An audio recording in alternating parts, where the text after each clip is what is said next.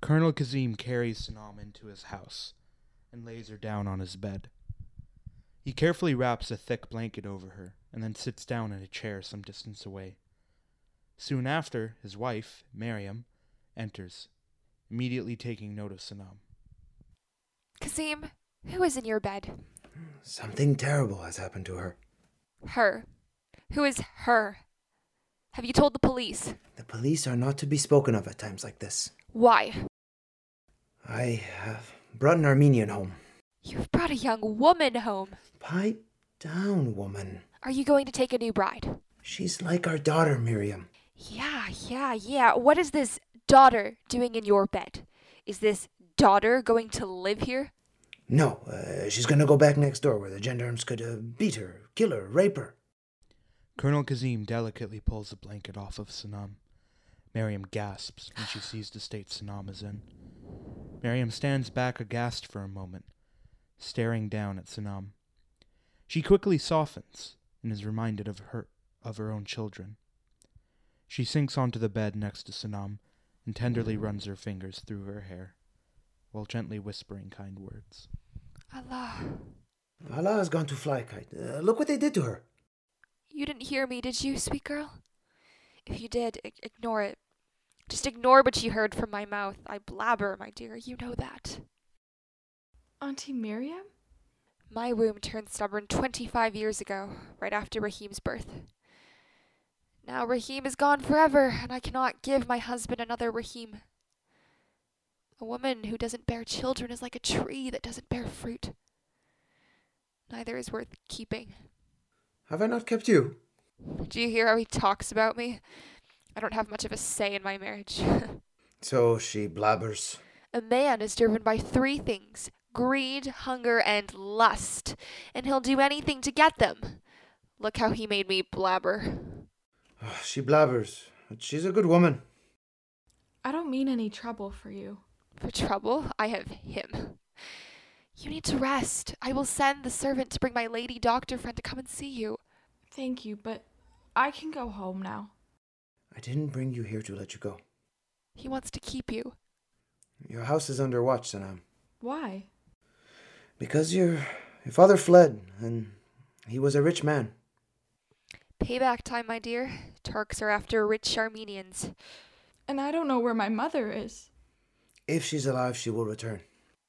And since she is not, she is either in a prison or dead. Please don't say that. If she's in prison, Kazim can find out. But if she is dead, she will be in a mass grave. The Gendams killed Zorab. Your Armenian lover? Yes. Is this the time to talk about a lover? We were to be married. I'm sorry, but at least you won't be called a widow. I'm carrying his child. I'm sad you're carrying his child. Uh, Anything happy makes her sad. Only an unwed mother would know what an unwed mother's life will be in this country. Are you mocking me? What do you know about being an unwed mother, huh? She is listening. Doesn't she know what she's done? She's pregnant, she is unwed, and she is announcing it. Did I say anything worse than that? Miriam pulls Kazim aside and whispers, My nephew needs a housekeeper. Your nephew is an idiot. He needs a rich girl with generous breeding skills. Sanam's a good girl, not fit for your nephew. She's fit for any man who would take an unwed pregnant woman. I recommend her for my nephew. I did not rescue her for your nephew. She needs to get married before her pregnancy shows. Let me worry about that. Do you know what it will happen to an unwed pregnant Armenian woman whose family has died or fled? Miriam, think before opening your mouth. Sanam, when is it due? In seven months. Drop it. Are you mad, woman? If you are unwed and the man who is to be your husband is dead, you're nobody. And you have nothing. Will you bring a child into such a world? The baby is in my belly. Yes. But who will it call Papa? What will be its family name? I have a family Not name. anymore. Not if Kazim decides to bring you into our family. What? How will it live in this house with your family name? The baby is mine. Ours, mine and Zorab's. The baby is all I have left of him, of my family. Forget your family and think. This baby will have nothing to do with you. It will have nothing to do with your family or, or with your lover's family. And even if you don't want to hear, it will have nothing to do with your life.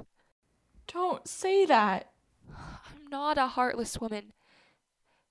But your belly has a blemish that Sohrab gave you. And now you have to deal with that alone. You have to forget this child. A mother can never forget her child. I know. I'm also a mother. But what will people say? No matter what anyone says, I feel it. I feel Zorab. Zorab and I live in the body of this baby together. It is our home. What will you do when someone says it is a child of a dead sinner? Zorab was not a sinner. Sin doesn't come from the dead, it comes from the living. Like you, Miriam. Or like you? If you want this baby, it will be looked after. But we have a new problem. I received orders to rid Turkey of all Armenians. If he defies them, they'll get rid of him. Turks can marry Armenians or kill them, As if the two are different things. but cannot give them refuge. I have become a refugee in my own country. And you are going to bring an Armenian baby into the world I'd like to go to Zorab's house. because of what I said. Because I would have been the daughter in law in their house. Are you sure you want to go? They must be looking for me. I will go and talk to his family. I'll come with you. You can't be seen outside. The road is lined with bodies stripped bare, and there are gangs still looking to torture someone. I will go alone and see what they say. Thank you. But why are you acting like something is not right? I, uh, I sent Zorab's father to prison. I signed the arrest warrant. Why is he in prison? He secretly shipped property abroad. It was his property. Not anymore. Before the Axor, Armenian meant someone with property, and Turk meant without. Now it's time for revenge. Oh, you hush. Now Zorab's mother is under watch. I'm carrying her son's baby, blood of her blood. What if she blames you for Zorab's death? She knows Zorab would do anything for me. That is why she may not forgive you. Colonel Kazim leaves with a sort of sudden unexpectedness, especially given his keen attentiveness to Sanam. Miriam places a hand against Sanam's back and helps lower Sanam into the bed. She puts a wet cloth on Sanam's forehead and strokes her hair. A son's death affects a mother in strange ways. Let Kazim find that out. In the meantime, let me offer you my hospitality. I will settle you in here. Wash, change. I will make a warm cup of soup for you. You'll live here as long as you obey my laws. Law is what we need in this country. My first law you will do nothing without consulting me. My second law you will not keep secrets from me. And my third law you'll follow laws one and two. Whatever you say, I will give you Rahim's room. He was killed by the Armenians. oh my god. Armenians are killing too? The postman delivered a typed letter from the army. It said personal on the outside. But you know a typed letter from the army is never personal. It's a public declaration of death. The letter said my son died a hero's death.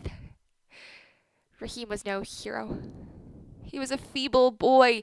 He failed the army test on purpose to avoid recruitment, but they recruited him anyway. So he could kill. Now he is dead. The army is telling us that our feeble son was an exemplary soldier. I'm very sorry. At my age, I don't know what to do when my only child dies before me. I'm left with no one to love except Kazim. And I know how you feel about him. There you go. But why are you giving me Rahim's room? Uh. Why don't you give me the maidservant's room? Aren't we taking you as our daughter? I want Kazim to treat you as a daughter, not as a maidservant. I know how he treated the maidservant. Her bed is still warm from the body of a real person sleeping in it. I'm trying to save you. Better do what I ask you. Trust me. Colonel Kazim returns to the bedroom, knocking on the door before s- lightly cracking it open. Snam rushes to him. What did she say? Well, my child, you can stay here as long as you wish. What did Zorab's mother say? She is not to be spoken with. Not for someone like you. What do you mean? I know what she said. Just try to erase any memories you have of Zora. She won't accept me? She hates you. She told you? She told me to tell you only that if it were not for you, Zorab would be alive. Maybe it was my fault. You are a true woman. You assume faults and feel guilty. Maybe when she sees me, she will change her mind. Maybe the baby will look like Zorab. She said she will never see you or the baby. No? To tell you the truth, she's not abandoning you for Zohrab's death. But because you are disgraced I'm not disgraced. Raped. by another race. Zorab said I was pure. Let me put it bluntly. We are talking about Zohrab's Armenian mother who always hated Turks. But Zorab was calling my name as he was cut down. My child, I went to see his mother. I insisted I saved you from the rapist. She said, How can a Turk save an Armenian? Armenians have always suspected us. Now a mother does not recognize another mother's agony. She said, A girl violated by Turks is polluted and ordered me out. I said, Sanam wants to live with you. Yes, they are my family now. Not you. She said, Keep the pollution in your house. A woman would say that. Oh, God. She's being honest to her heart. My family would always want me, no matter what. Don't, dear. Stop crying and forget about Zohrab's family. Forget about your family. Now we are your family. I'm your mother, and he's your father. Kazim, tell her you're her father. I'm your father. Nothing else. Nothing else. There. He said it. You have no one else. Try to love us. Even if it feels strange, say yes to whatever your mother says. Yes, mother. Let me tell you the rest of my rules. During the daylight hours, do not leave your room. Don't even look out the window. My cleaning lady is reliable, but don't talk to her too much. Make your night into day. Eat, talk, and sleep. If you need a sleeping powder, I have a huge supply since I got married. Thank you. The curtains are drawn. Keep them that way. You are our daughter. Only I don't see how that can be. You don't. I am the daughter of war, the daughter of a nation that has blood on its hands. Your nation, our blood. We have nothing to do with that. exactly, you have done nothing. If people like you had done something, this country would be human. We are killed, we are tortured, we are expelled, and still you do nothing. Yes, you give me shelter, but it means nothing. Because to people like you, Armenians mean nothing.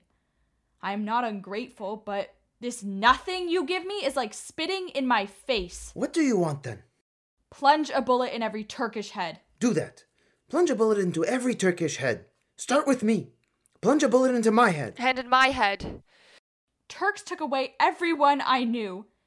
And now Turks are giving me shelter like a refugee, where I can live in peace as long as I keep my lips sealed. You don't have to. Your lips are not sealed. You are free to say whatever you want. You are free to do whatever you want. You are free to go and die. Plunge a bullet into every head, an eye for an eye. What will that do? You'll die inside each time you kill. they killed Zorab in front of my eyes. I will never see him standing before me or feel his embrace. He died for me. Now his family rejects me, even though they know that in a few months I will bring another life into this world. You cannot go out. You'll be killed. Don't you want your line to continue? Yes! We are giving you the only choice. We have offered you a safe space Take the time to heal and think. Kazim gestures to Miriam to withdraw from the room with him. You will adjust. You'll understand. If we bolt the door, it is for your own protection. Miriam and Colonel Kazim leave Sanam's room. As they close a door, Miriam locks it from the outside. In front of Sanam's ruined family home, Khatra, the vile Turkish soldier who pillaged it, has returned. The house that once stood tall and mighty is now in shambles. Every window is broken, the front steps have been kicked through, and the front door hangs at a 45 degree angle to the ground by only a single hinge. Khatra carelessly is posting a notice on the falling door when Colonel Kazim appears. Who in the Committee of Progress asked you to post this notice? I do what I'm told to.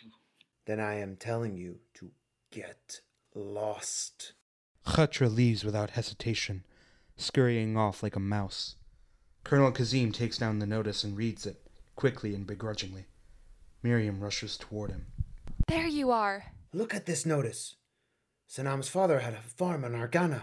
But he fled. He was not sent on the death march. The death march is a complex matter. What's complex is that Sanam's father had a farm. So, What do the Turks have? swords. What do you expect? The war is between those who have everything and those who have nothing, between the peasants who toiled and those who owned the farms. This is no war. This is ethnic cleansing. So, how did Sanam's father escape? And how did he give the farm to his cousin before escaping? Were they that close? Maybe he preferred a cousin he hated to the Committee of Progress. What are we going to do about it? You want to say something? Yes, Don't say it. I know already. you know everything. I'll give half of his property to your brother. I'm touched. Better than the Committee of Progress taking over after everything that has happened, right? Speaking of my brother, I think, Sin- Uh, you have something more to say? about my nephew. Don't ask for Sanam's hand for him. You want to keep her for yourself? Ah, you're evil. After Rahim, he's the closest relative we have to inherit property. She said she would never marry. That was in the fall. But now she is almost ready to give birth. You know she meant it, so don't ask me about marriage. How will she live without a husband? Better than if she got hitched to your nephew. He's in the import export business. Do you know anyone in the family who is smarter than him? Besides you, of course. What is he going to do with his current wife? He's through with her. My answer is no. And if you pester me, I'll take back half of the farm property I promised your brother. Miriam is speechless. Sanam has been staying with Kazim and Miriam for quite some time now. She gave birth to her daughter inside their bedroom, and the walls of Kazim's and Miriam's house are all the little baby girl has ever seen. Despite her time in the house, you could not feel Sanam's presence there by anything in the house at all, except for a little corner where she has kept n- all her belongings neatly. Sanam is cradling her daughter in the bedroom with the curtains drawn when Colonel Kazim comes in. No word from my father? How can you be sure that he even reached Canada? I wrote to the Canadian government. Therefore, what? They will locate him. Even if they do, your father will not write to you. He will, because I know he is looking for my mother and me. No, that is why he will not write to you. Why do you say that? Because if he did and he is marked as a sender, and the letters are sent to you, it will be intercepted by the Committee of Progress. If he wrote to Zorab's family, you're better off not going there. And I cannot leave? Because you don't have a passport. To get a passport, you have to submit a birth certificate, but then the authorities will find you. And put me in jail. You can advertise yourself as a mail order bride, as some girls are doing. Maybe some Armenian abroad will pick you up. How dare you suggest that, Uncle Kazim? I'm already married. I know, I know. And naturally, you cannot use my name in your passport application, as no Turk can receive an exit pass. So they keep us here to kill us one by one instead of giving us a passport to leave? That's putting it bluntly. Well, if I'm imprisoned here, if my mother is never found, if my father does not find me, all because of your people, if I am to live in silence and be killed by everything here, then I wish to save Sima. Sahir. Sima. Maharnes. Sima. How will she live if she doesn't have a Turkish name? Who will she be if she has a Turkish name? Nothing will happen to her if she has a Turkish name. She will become someone she is not. But she will live. I want to send her away Where? to my father. And she needs to know her father, Zorab. This baby is my connection to Zorab and our ancestors.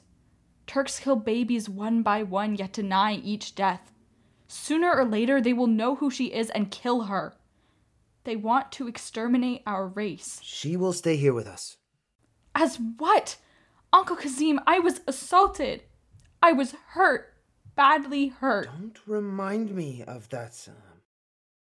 I thought I would lose this baby, but somehow the baby survived. She is a blessing to me. She is Zorab to me. I have to save her. She's everything to me. I can see that. If she stays here, she will never be able to say who her father is. You saved me and you treat me like your daughter, but how will I tell her it is your people who killed her father? What will she think of you? What will you tell her when she asks you who her father is?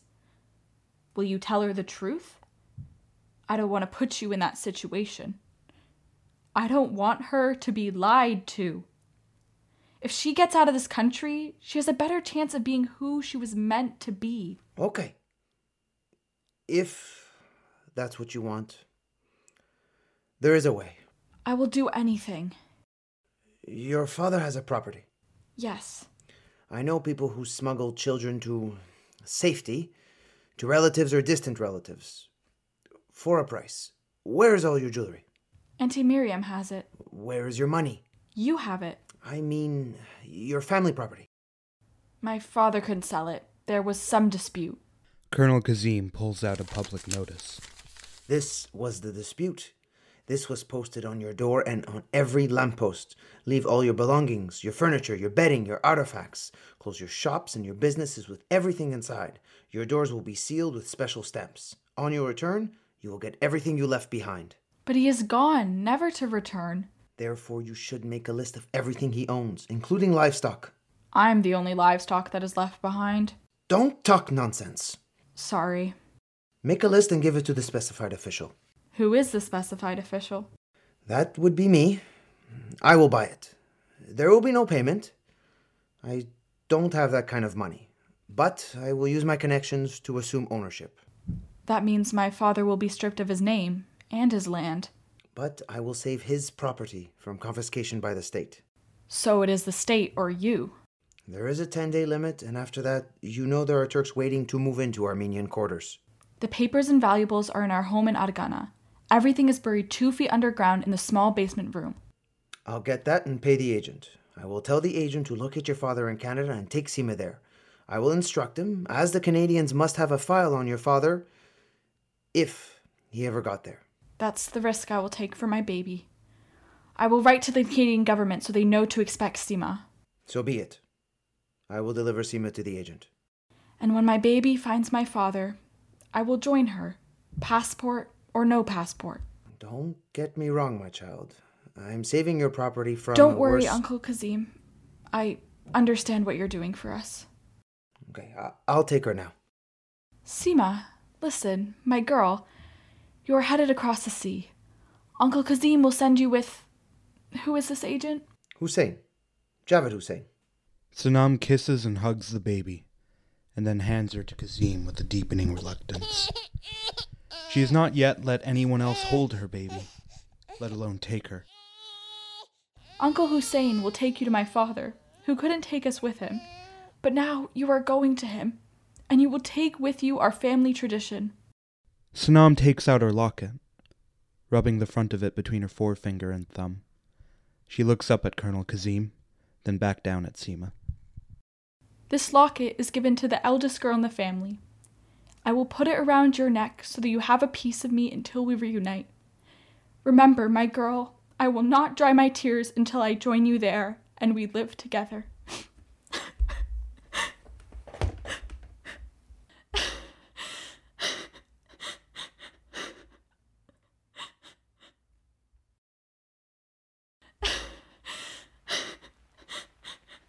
We have now heard the full story of Sanam, as it was told to Odette by Begum Sahana.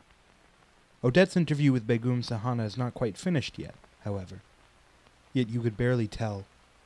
Still sitting in Sahana's living room, Odette stares intensely at Sahana, with the same intrigue and fascination she had when she first began the interview. It's quite a story, Begum Sahana. Do you want to take a break? No, I'm fine. Sinam sent her baby away. Who knows? There may be thousands of mothers looking for children they've given away. Mothers always look for their children. Yes. Colonel Kazim proved to be a good man. Finally, Sinam called him Papa and he called her my child. Together they formed a safe house to help Armenians. The kind of house you run. He saved my money from the government and invested in building this house to help women. My money? Even though that angered the government, still, he didn't budge. Hold on. You said my money. He died young. Peace be upon you, Papa. Papa? May you rest in peace. Oh my god. Yes, I am Sinam. My name is Sinam. My mother's name was Dashkuhi, and my father's name was Henrik. He had gone to live in Canada and was waiting for my mother and me to join him. When Colonel Kazim saved me from the rapist and brought me to his home, he asked me, Remember your name? I said Sinam. And he said, From tomorrow, it will be Sahana. He asked me to change my name. I did. He asked me to hand over my family property. I I did. He asked me not to speak Armenian. I didn't. He asked me to change my religion. I did. Because he really wanted me to live. And I wanted to live to join my daughter. So I converted. I was not a Muslim, but I had to become one. Oh my god. That night I was with Zohrab, dreaming the dreams when the violence erupted. I was confined, tortured, and raped. I felt I was no longer a human being. I wanted to kill myself. But I didn't because I had to care- take care of my daughter. I've stopped asking why man is capable of the unimaginable. I never did find my mother. Nor did I. Men carried machetes and spears, the ones they used to hunt the animals. They abducted and raped and laughed and yelped with joy. Our bodies became their battleground. Women were taken from wash tubs, children were snatched out of bed, family meals were abandoned and half eaten, and children were taken from schoolrooms, leaving their school books open. Even women who had just given birth were forced to leave their beds. So there is my story. Now I've said it. To you, I have revealed who I am. But why now? I couldn't live as a secret anymore. Do you hate what the Turks did to you? I feel the hurt, not the hatred. God will judge the Turks, not me. How can you forgive? Take it from an old woman. Don't fill your heart with hatred. They killed my people because they hated us. I don't want to be like them. Hatred is like acid, it burns through the container it lives in. Let go of bad memories. How do you live when your life has been turned upside down? This is the only life I have. I want to meet with my family in this life. Maybe there's an afterlife. I'll be too old to enjoy it. But for now, time is running out for me. I want to ta- I want you to make a promise to me. Anything. If I don't see my family, you tell them I remembered them every day. I lived for them. I will. And make me one more promise. I promise. Don't let them bury me as someone I am not. Don't let them erase my birth father's and my birth mother's names from my eulogy. Don't let them erase my Christian heritage. I survived as Sahana. I want to die as Sinam. I want to die as who I was born. I promise. I bless you. What happened to the agent who brought your daughter to Canada? He vanished. No one heard from him. The address he gave us was not good. Why did you never look for Seema? I've been doing that. Why do you think I made you promise to find her? Because I love her, and as the days pass, I love her even more. But I couldn't trace my father. I stand against men who deny history. When those men write history, their privilege is what they choose to ignore. There are hundreds of girls like me living in silence, hiding who they are. I get together with them. I take them to court. We speak Armenian. We, spin, ar- we sing Armenian songs. And we pray together. I'm helping them make sense of their situation. The more I help these women, the more I feel I'm getting closer to my daughter.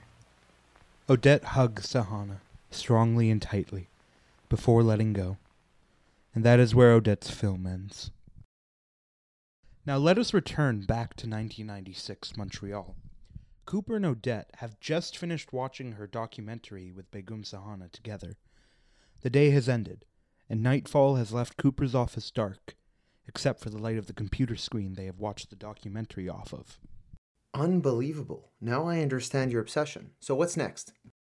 I'll edit together all the other interviews I did and piece them together with the trail of breadcrumbs she left me. So how can I help? I checked entries from all the ships that sailed to Canada that year. Why? Because a hundred years ago, the sea was the exit route. The name of the agent that took her child was Hussein, and there were a handful of Husseins that exited that ship, Uh, we will see what we have on Hussein's in our files. and on Sinam's father. The list is short and her father isn't among them. But Sahana wrote letters asking for her father's whereabouts to your department. A hundred years ago. I'm talking about her right to receive a reply. Why did no one reply to her letters? I wasn't working here a hundred years ago. This may be a case of disappearance. Disappearance? Yes, Cooper, we may be talking about an abduction here. Why didn't anyone follow up if a crime was committed? Why would they? She was just a girl. Let's trace this man Hussein. How? I'll get you access to the uh, archives. Mm, that'll help. In the meantime, let's check the database. Cooper opens up the database on his computer.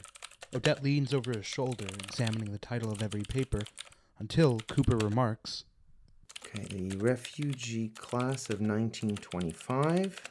But Hussein wasn't a refugee. He was Turkish. This is the category where people lie. Let's search. All right, refugee, year range 1910 to 1925. Okay, sort by country, Turkey, sort by last name, Hussein. Huh, that's interesting. Hey, there's only one Hussein.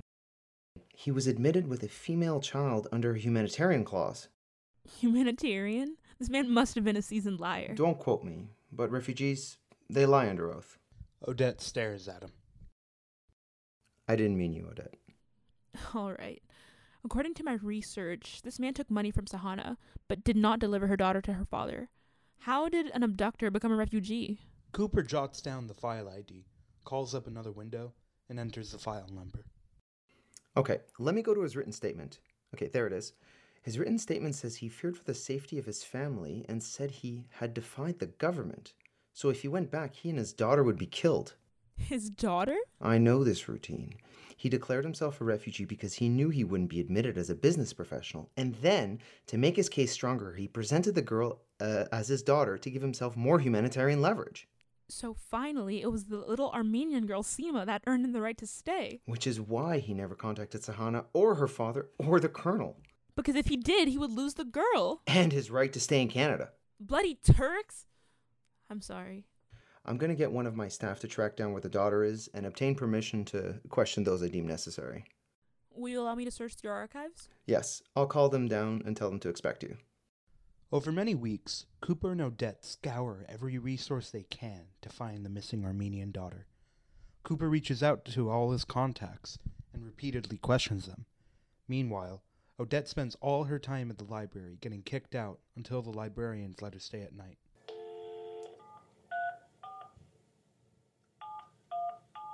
Mr. Osgood, Reed Cooper here. Surviving. I sent a woman by the name of Odette Uera your way. Uh, Yes, Uera.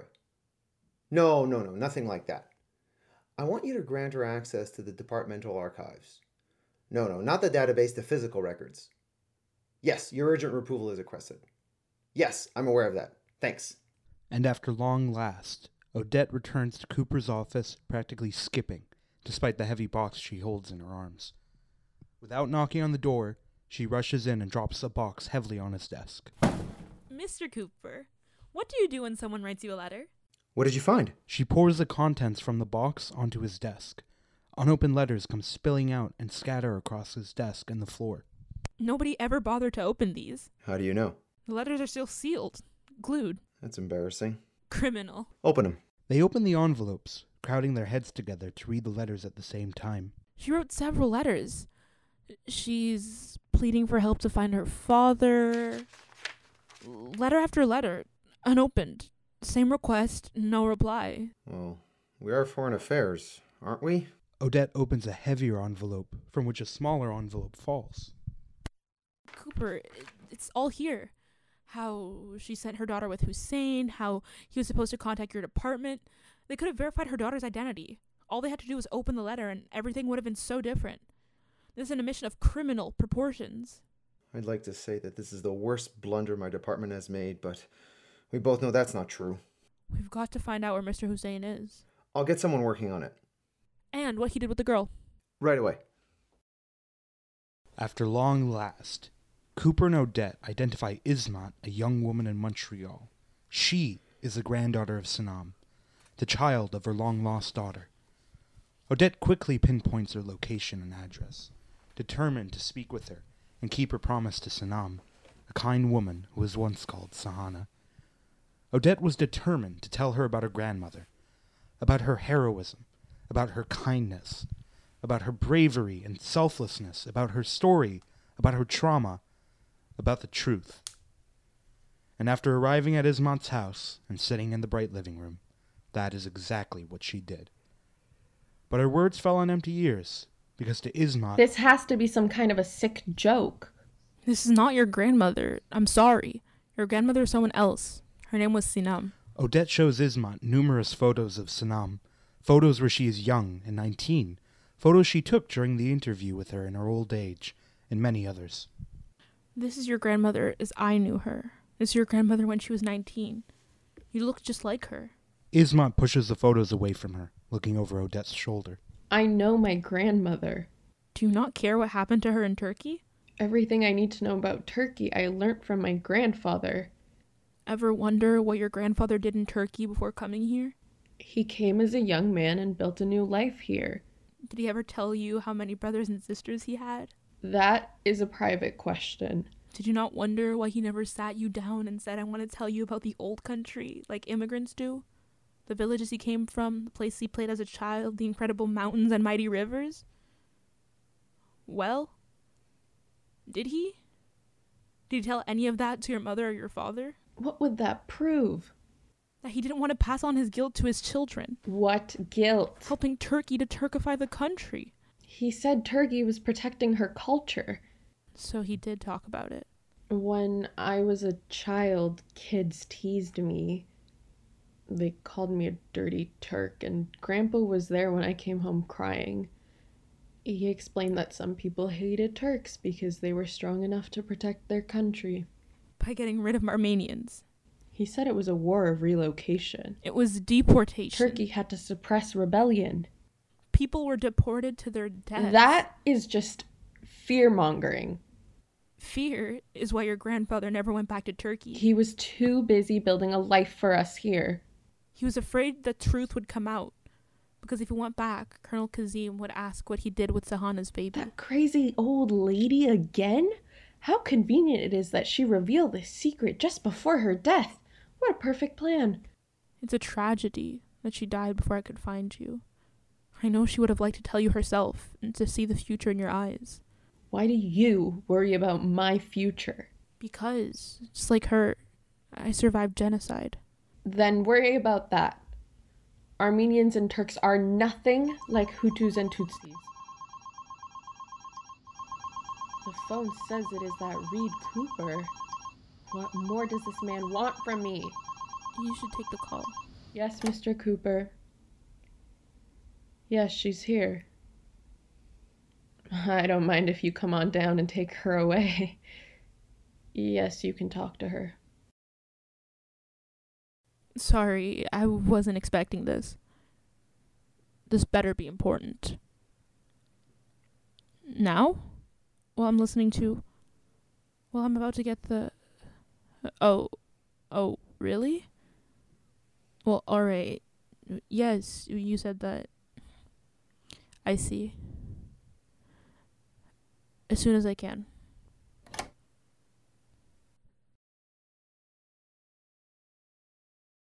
Sorry, Ismat. Something unthinkable has happened. Tell me about it. I don't have much time. I don't want to delay you. I wanted to tell you the truth.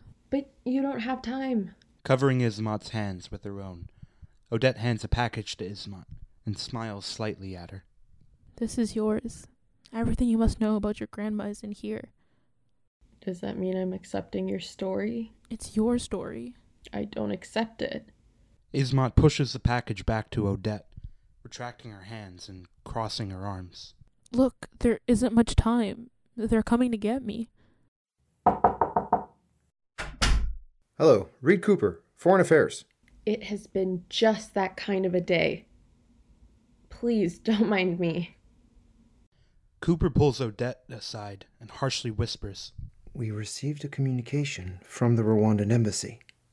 You said that on the phone. Who is Xavier? He was my fiance. He was RPF. Okay, so now you know I lied. Are you a Hutu? Why do you ask? Answer the question, Odette. Are you a Hutu? Yes, pure Hutu. What the hell, Odette? What the hell? As you said, Cooper, refugees lie. Why did you? I was just trying to survive. My department will reopen your file. I suppose it had to happen eventually. What is the truth, Odette? I'm alive. That is the truth. Xavier was an important Tutsi, I know that. and the Rwandan government want to know who killed him. They already know. If you want me to help you, give me the truth. Xavier was a Tutsi in the RPF.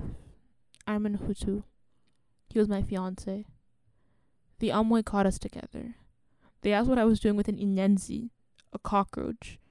They said I was a traitor and asked if I'd slept with him. I said, Would you talk to your sister like that?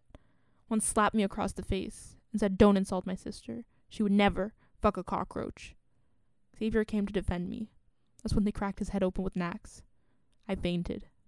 When I woke up, I was naked and bleeding in between my legs in indescribable pain. Xavier was laying beside me, dead. I covered myself with his jacket. In his jacket, I found his identity card. I glued my photo on his ID card, scratched his name off, and ran.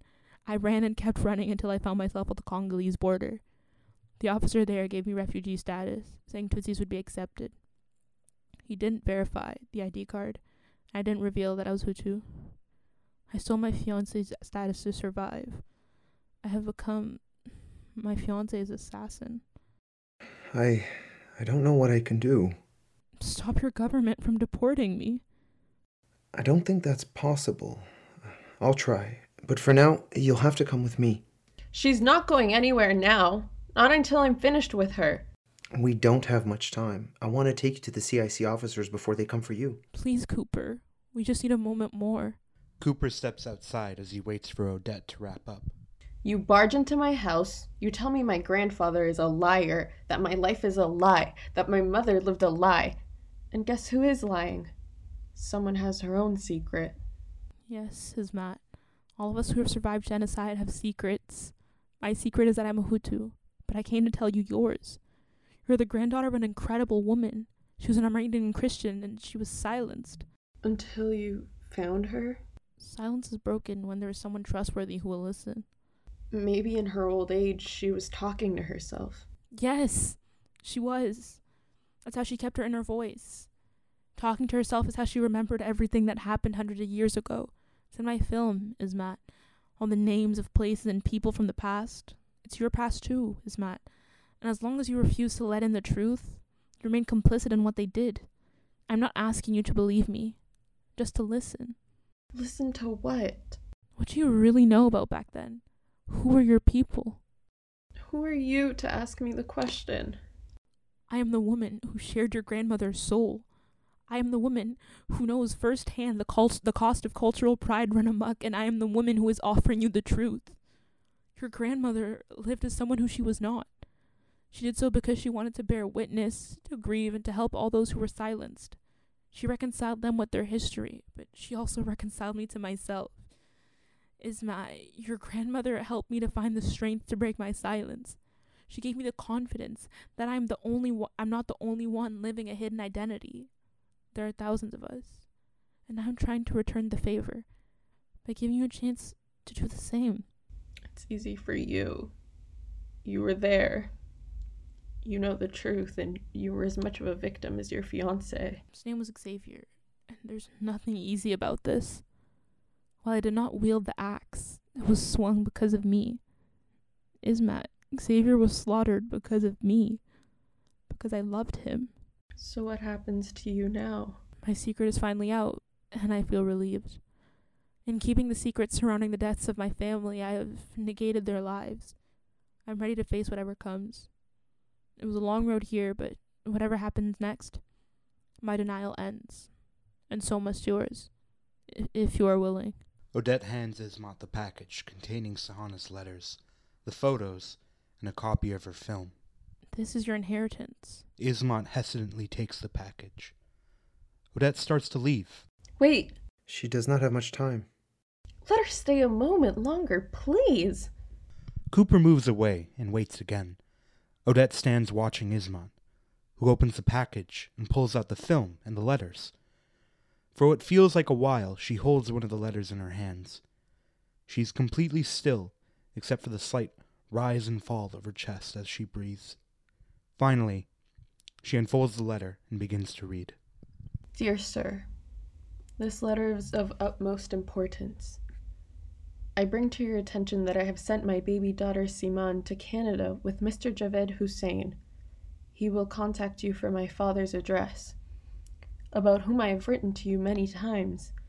With your help, Mr. Hussein will deliver my daughter to my father. To identify my daughter, I have included her picture. I have also included a picture of myself wearing the locket that my daughter now has around her neck. With shaking hands, Ismat turns the photo around, and upon looking at it, gasps.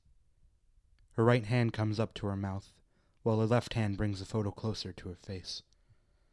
Though tears begin to water her eyes, Odette notices a shy little smile beneath Ismat's hand. It is a family heirloom worn by the girls of my family. I thank you with all my sincerity. Most gratefully, Sinam. Odette and Ismat look at each other. Odette opens up her mouth as if to say something, but nothing comes. No words could honor a moment like this. Ismat understands and gives Odette a small, slow nod of her head. I'm sorry, Odette, but we need to go. No, please wait. Her head dancing back and forth between Odette and another letter in her hands, Ismat opens a second letter and begins to read. Dear Siman, it is with a heavy heart that I part from you. It's only in loving you more than life itself that I find the strength to let you go. It is my sincere hope that we will be reunited again. Like the opening of the letter, the past is opened into the future. As Ismot continues reading the letter, her grandmother grows to life in her heart and mind. Sanam, Begum Sahana, is brought back to life in a small way through her granddaughter, through Ismat. It is important for you to know that although violence and hate now force our separation, you were born of love. Your father, Zurab, loved me so much that he died so that we may live. The locket you now wear is a symbol of all the love and hope I send with you. Wear it proudly, knowing that it links you back to me and to the proud family that is your heritage. So many have perished, but your survival, free and unencumbered of the hate that now shapes my life, ensures that our family and our people live on. Ismot stares at the letter, tears beginning to form. She clings to the locket that she wears around her neck. Odette, you don't have much time. I made your grandma a promise, and I delivered my promise. What happens to you now? You make me a promise. Arrange another funeral for your grandma. Read her real obituary to the world. You'd go to Rwanda? To tell the truth there, too. Truth is in my film. Show it to the world. I promise. Ismat reads over her letters again, skimming her fingers along the photographs and the neatly done handwriting. She kisses her locket. There is nothing but determination on her face.